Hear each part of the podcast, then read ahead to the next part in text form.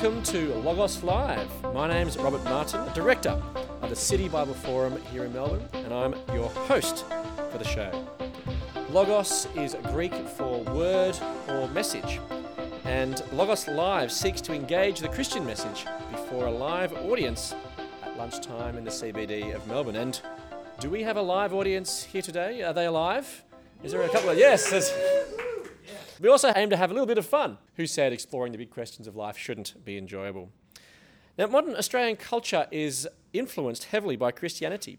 The Christian message dominates the history of Western civilization, and the birth of Christianity can be traced to that first Easter week. It's known as the week that changed the world.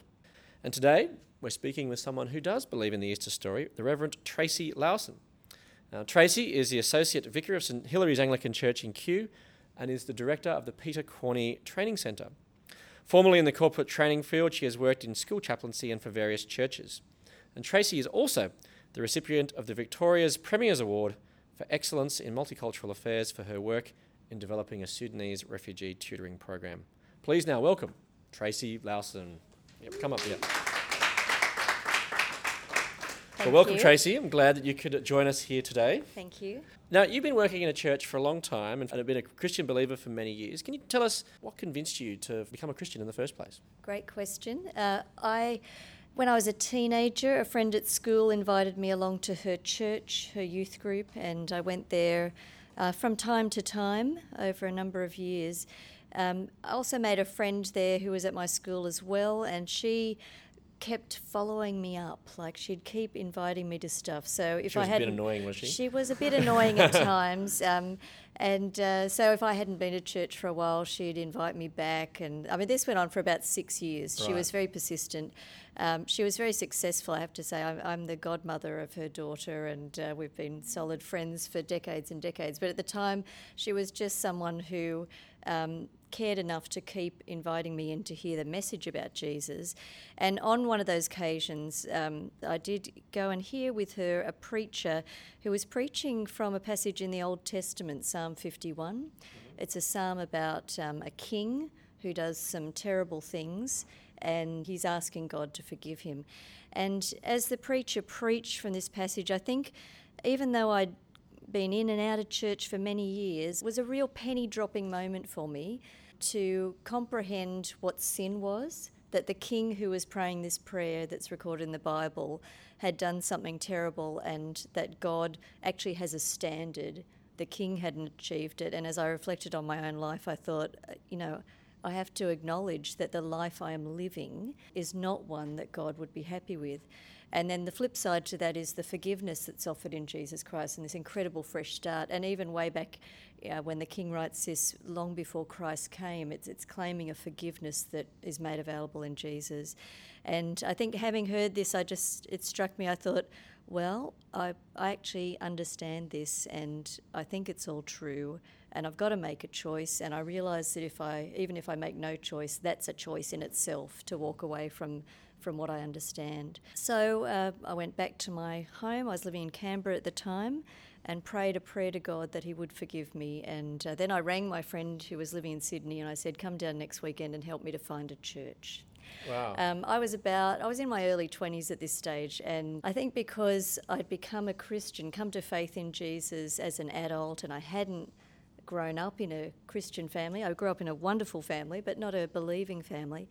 And I was just struck with how little I knew about the God that I'd put my faith in. So, pretty quickly, I got this idea that I could take myself off to Bible college and study for a few years. And I did that about a year and a half later. And here it's we all go. boots I- and all. That's You right. Boots and all. You want to make right. a decision. So it wasn't simply that you made the decision to appease your friend. Oh, well, finally, I'll just do it to, to get her off my back. No, but I'm grateful for her persistence, and uh, it actually encourages me when I, you know, invite my friends to church and they go no, and I think, in my mind, that's such a big deal. In their mind, they've forgotten it in half an hour, you know. That so I'll keep being persistent. Right. Okay. Easter, it's described as the week that changed the world. How has it changed you? As I said, I, I put my faith in Jesus, and then it struck me. I thought, I hardly know Jesus, I hardly know God, who I've committed myself to. And I, I was reading in the New Testament, there's a verse that says, Be holy, for I am holy, speaking about God and God expecting people to accurately reflect his image and to live a holy life. And I thought, well, I don't even really understand what this means. And um, if I spend a lifetime just going to church once a fortnight and I add up all those 20 minute sermons, it's going to take me a lifetime to understand this. So that's why I thought I'll, I'll go to college and. You could go somewhere that preaches longer sermons, perhaps. That's yeah. right. I'll fast track this. That's right, yeah, that's right. That's, yeah. And, and so I've ended up in ministry, but even as I, that wasn't my original plan. And at the time that I was studying, I thought it doesn't matter what I do after this, this will. This is giving me what I need for life. This is equipping me to understand what it means to live a faithful life to Jesus, um, what it means for Jesus to transform your life. So it was great. Yeah. Well, the theme we're considering today is justice. What do you make of justice? What is justice? Well, I love justice. I think justice is about. What do you love about justice? Well, I was I was thinking about this this morning. I thought justice, and I remembered last uh, year we went on holidays and we took ourselves to the Hague and visited right. uh, and and looked. You were just wanting to get into some war crimes or something. Oh, were you? you love that kind of thing for a holiday. an- we were we were nearby, and so we we took this day trip, and we saw this amazing place called the Peace Palace. Um, in The Hague, which arbitrates between nations that are in disagreement, and it's an incredible place. And um, I think justice is about fairness, it's about rightness, it's about what's correct, it's about people getting what they deserve. And the law systems that we have are a mechanism to ensure that people do get what they deserve and that their rights are upheld. It seems to be an inherent human trait to want justice. We feel aggrieved if we don't receive justice. Why do you think that we want justice? Yes, it, it does seem inbuilt, and I have two daughters who have an incredibly acute sense of justice. Right, yeah. Um, so, you know, if you buy one for one of them, the other one, you know, demands fairness requires that you buy something for them as well, Yes, for example. yes. Um, so it's definitely innate. And uh, theologically, I suppose we would say that that came from the fact that we are we're creatures. We've been created. That we actually reflect the image to some extent of the one who made us. And so, if the one who made us, if one of their attributes is that they are just, that they are fair, that they are right, then it's natural that that will be inbuilt in us as well. And our love of stories where justice is served shows how much we love it as well. Well, speaking of stories where justice is served, courtroom dramas. Are you a fan of the courtroom drama? I don't watch a lot of TV. I do recall watching Judge Judy sometimes in okay. the afternoon. I, th- I think it used to show in the afternoon when I got home from school. Right. And uh, that was it was like really it seemed like quickly delivered justice, easy Right, justice okay. actually, um, which was terrific. I always used to get Judge Judy confused with Punch and Judy. I realise that's very different. Yeah, anyway, yeah. yeah. But I love the movies, um, The Untouchables, that movie about Al Capone getting what he deserved in a really quirky way. Like he was charged not for all the terrible things he'd done, they got him on a tax evasion charge. But that was a fantastic movie. Eliot Ness, you know, you just wanted him to win in the courtroom.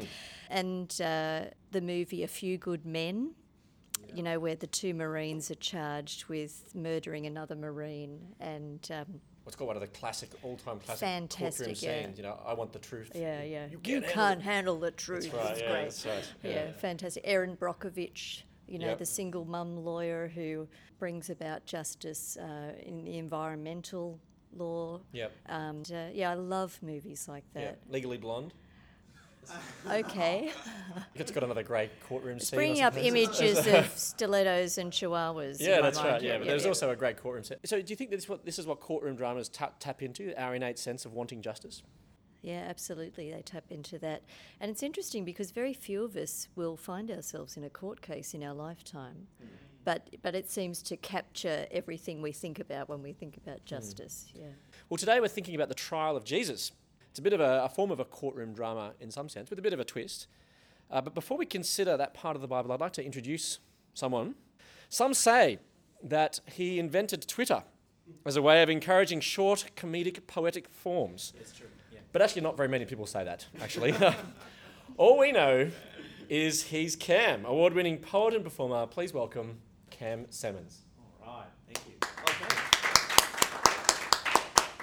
This trial that we're looking at today really only makes sense in the broader context, or doesn't make sense at all in the broader context. So I thought I'd do a really brief autobiography of no, not an autobiography, a biography of Jesus. Uh, Delusions of grandeur. Are you claiming to be the Messiah? yeah. Um, I call this piece "The Life and Death and Life of Christ." A Mary, a Joseph a Christmas a long time ago.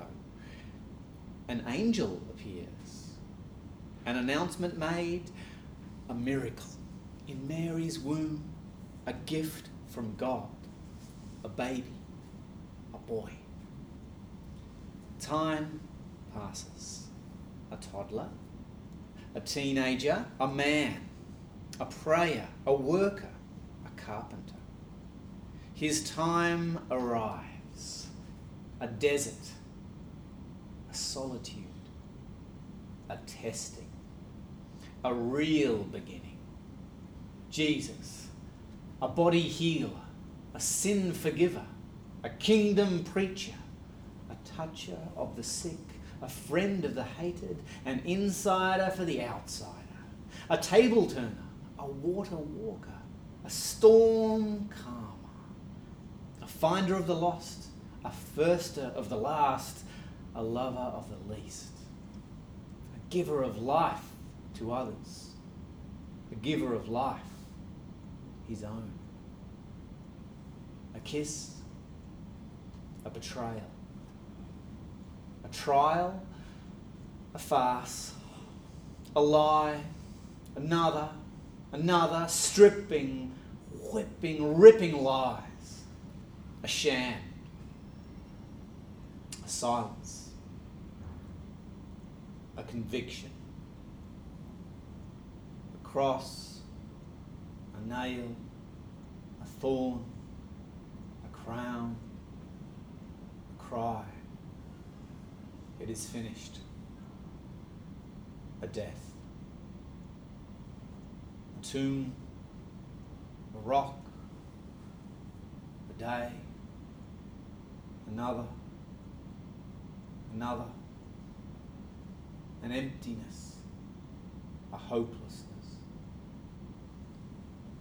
a stirring, a rolling, an opening, Jesus, an emptying, a hope, an angel, a proclamation. The Lord is arisen faith, a hope, a love, a salvation. Amen. So, that's my little overview of the life of Christ. So it's uh, Luke chapter 23, uh, going from verses 13 through to verses 25.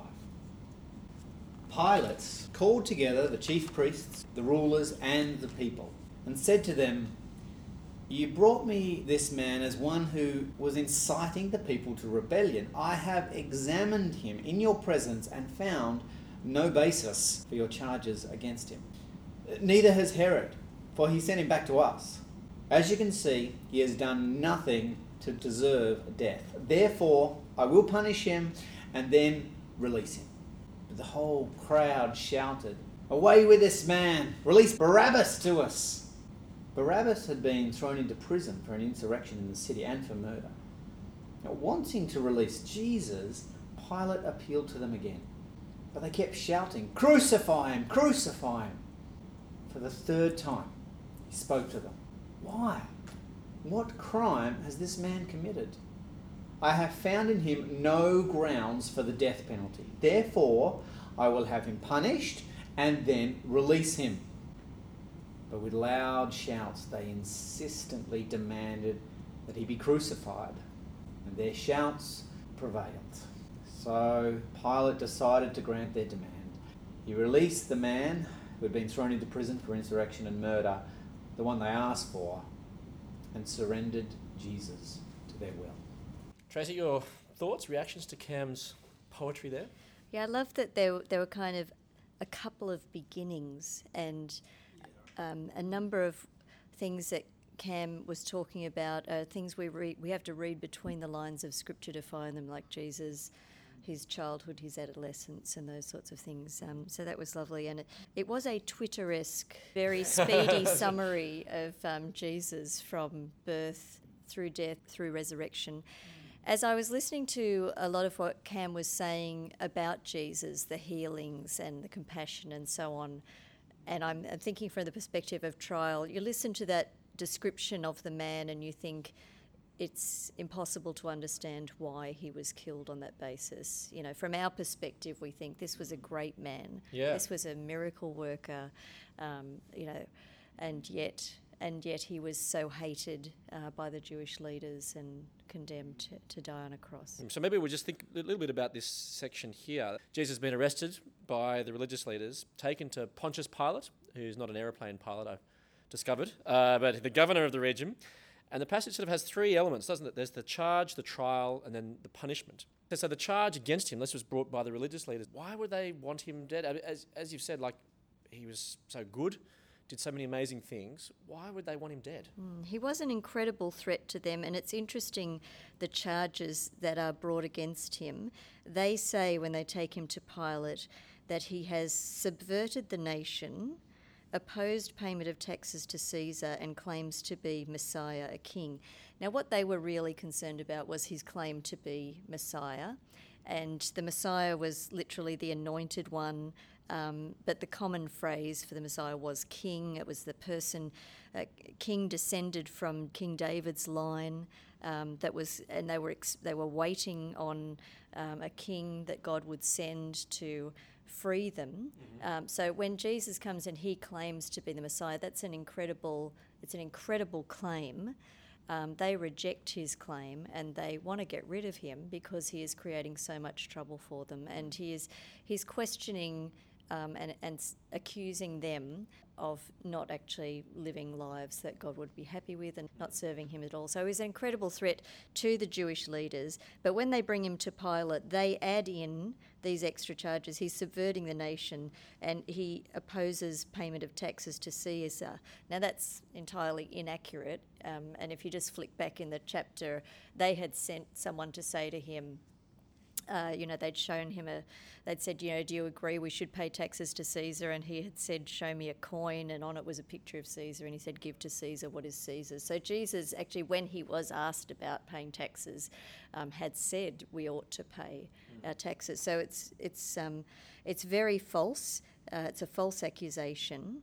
Um, but it's one they're trying to get the interest of the Romans to, because they, they want the Romans What's to right? crucify why, why else him. would a Roman? Why, I mean, so, Yeah. so what if he's the Jewish Messiah? Yeah, yeah. like it doesn't And really. that, that was a really threat. That was a threat to the Romans as well, because um, because the Romans considered their leader to be God, and you weren't allowed to claim to be Mm. like God and to accept worship. So there was a bit of that. I suppose um, that's why they've added in. He claims to be a Messiah, Yeah. a king. Yes, that's so, right. i.e., this is a threat to you yeah, yeah. in terms of your power and authority and so Yeah. on in the land. I suppose it also raises the issue that if he wasn't actually the Messiah, then they're completely justified in making these claims. But the problem comes in if, if he actually was. When you think about Jesus and his claim to be Messiah, if you read through the whole all the Gospels, um, he was very careful about what he said about himself, uh, particularly publicly. And some people will say, well, where did he actually claim to be Messiah? Privately to his disciples, uh, he accepted their worship and. Um, you know, he did claim to be Messiah, and whenever someone acknowledged him as that, uh, he, you know, he would accept that. Um, but he didn't walk around saying, "I am God" publicly. And I think Well, that there would were have got him killed pretty yeah, that would have got him killed. Um, so, uh, because he actually wanted to have a ministry, he wanted to do teaching and so on, he had to be careful about what he said. But also, um, a claim to be God would throw up in people's minds an image of Yahweh and the heaven, you know, the God who sits in heaven. And the idea of God the Son was something that he needed to teach people. And so, in um, you know, in, in his teaching that comes through. Um, and that was why his language is a little bit different to the language that we use today. Well, let's now consider the trial itself. And uh, Kangaroo Court has been described as a, a mock court in which the principles of law and justice are disregarded or perverted. Now, I thought it'd be appropriate to bring up an expert witness. So we've got uh, Ray Turns, who's a regular at our Logos Live events. He works as a professional lawyer. Um, maybe, Ray, what do you make of the trial of Jesus? Was proper legal protocol followed? Clearly, it wasn't. Uh, I think you, you said kangaroo court, and I think Cam described it as a farce. I think a farce is pretty accurate. Yeah. I think kangaroo court is generous. Right, okay. why, why, why, why generous? Well, uh, he's on trial for his life. He, he should have had a lawyer to start with. Oh, yeah. so you could recommend some, I suppose. Yes. Um, but also, he's actually found not guilty. The Yeah. Pontius Pilate comes back and say, I, I, find this bloke not guilty of the charges.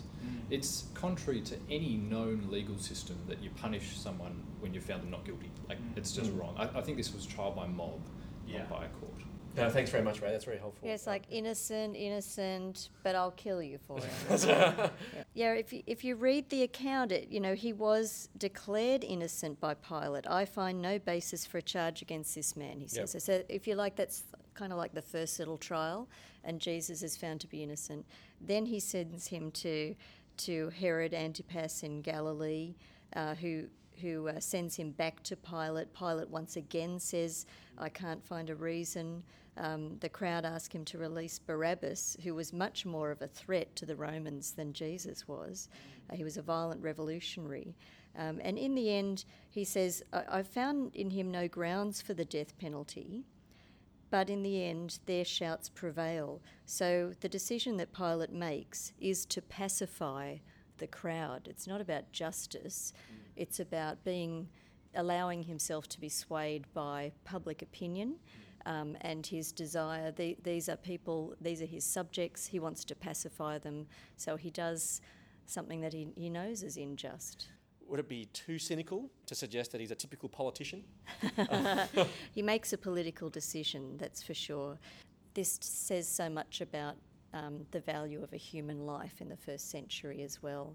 Uh, the whole, the way the, the trials were conducted, the way that Jesus was mocked and not represented, no one really cared.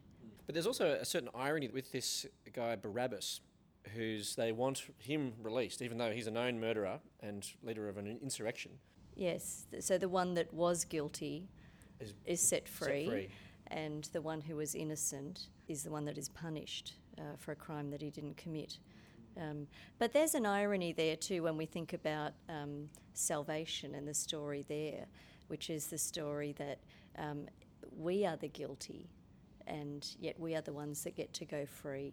This raises another question. As I mentioned before, if God is good and powerful, how could he let Jesus be condemned like this? Yeah, well, justice is an attribute of God. Like we, we read the word justice in the Bible more than a hundred times, particularly in the Old Testament. But while we often think of justice as fairness, um, God's justice is always about what is right.